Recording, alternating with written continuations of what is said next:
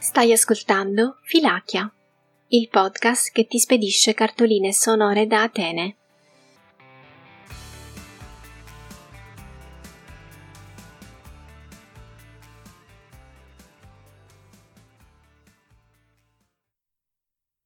Voglio iniziare questo viaggio con un luogo di cui, chissà, forse hai già sentito parlare, oppure lo hai visto percorrendo la via Athinas per raggiungere il più noto mercato centrale.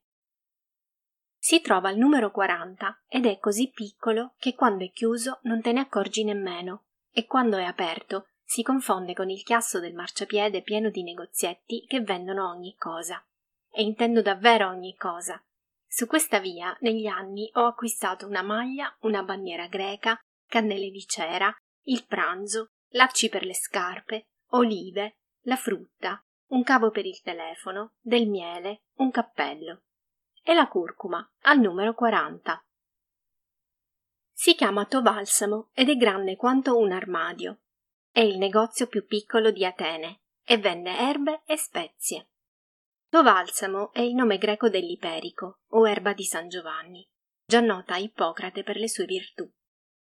Il custode di questo luogo è Yannis Zervos, il proprietario, che di erbe sa davvero tutto da queste parti lo considerano competente quanto un farmacista e non sono pochi quelli che si rivolgono a lui per avere un rimedio a un disturbo.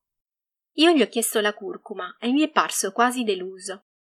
Mentre aspettavo paziente il mio turno, la signora che mi precedeva ha comprato cannella, mahlepi, cardamomo, chiori di garofano, origano e un rimedio per il mal di stomaco.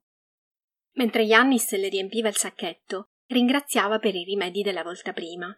Il mal di gola di Costa era passato e lei aveva beffato l'insonnia. Chissà perché alla sua età cominciava a non dormire più, ora che finalmente aveva i figli tutti sistemati. Lo sapeva che a Evi era nata una bambina? Io ascoltavo rapita quelle ciarle quotidiane. Ho desiderato di non essere la prossima e poter origliare i racconti degli altri clienti. Yannis è uno speziale d'altri tempi nel cuore della Atene moderna. Sulla strada tiene le spezie più richieste, alle sue spalle custodisce le piante medicinali più rare, di cui conosce tutti i segreti e i giusti dosaggi. Oltre a fornire rimedi per il mal di tutto, sa consigliare quale spezia mettere in pentola per rendere il cibo più saporito. Ascolta le chiacchiere dei suoi clienti senza dire una parola. Solo a volte sorride con un angolo della bocca o alza le sopracciglia. Il suo negozio è uno dei pochi sopravvissuti alle maree della storia e sta ancora lì, al piano terra di un palazzo derelitto, con le saracinesche di fianco abbassate per sempre e un ponteggio che sostiene i piani superiori diroccati. A fondare il negozio fu suo nonno, che fuggì da Lesbos nel 1940, quando aveva dieci anni, da solo, riuscì a sopravvivere alla guerra e lavorò come aiutante nelle drogherie della zona. Cominciò come garzone, scaricava i sacchi con i legumi, teneva in ordine gli scaffali e faceva le consegne. Nel 1962 riuscì a mettersi in proprio. Lì, nel suo armadio fronte strada, all'incrocio tra via Finas e via Euripidu. Yannis ti accoglie con un Oriste, un po' burbero, non ti dice buongiorno, ma solo prego. Con lo stesso cipiglio osserva chi dall'altro lato della strada scatta una foto al suo negozietto traboccante, senza osare avvicinarsi a questo omone che mette in soggezione chiunque gli stia davanti, con la sua barba bianca ma i baffi e le sopracciglia nerissimi. Sembra balzato fuori da un epos antico. Te lo immagini senza fatica in armatura che marcia su Troia.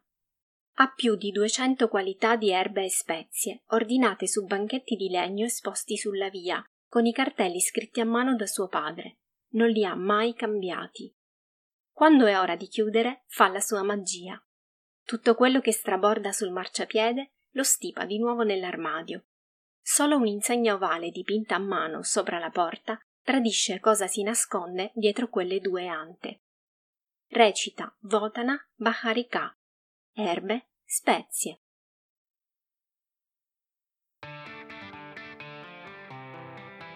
Hai ascoltato Filachia, cartoline da Atene, scritto e prodotto da me, Sara Mostaccio.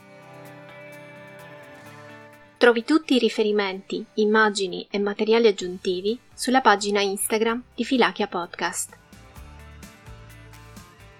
Alla prossima, Filachia!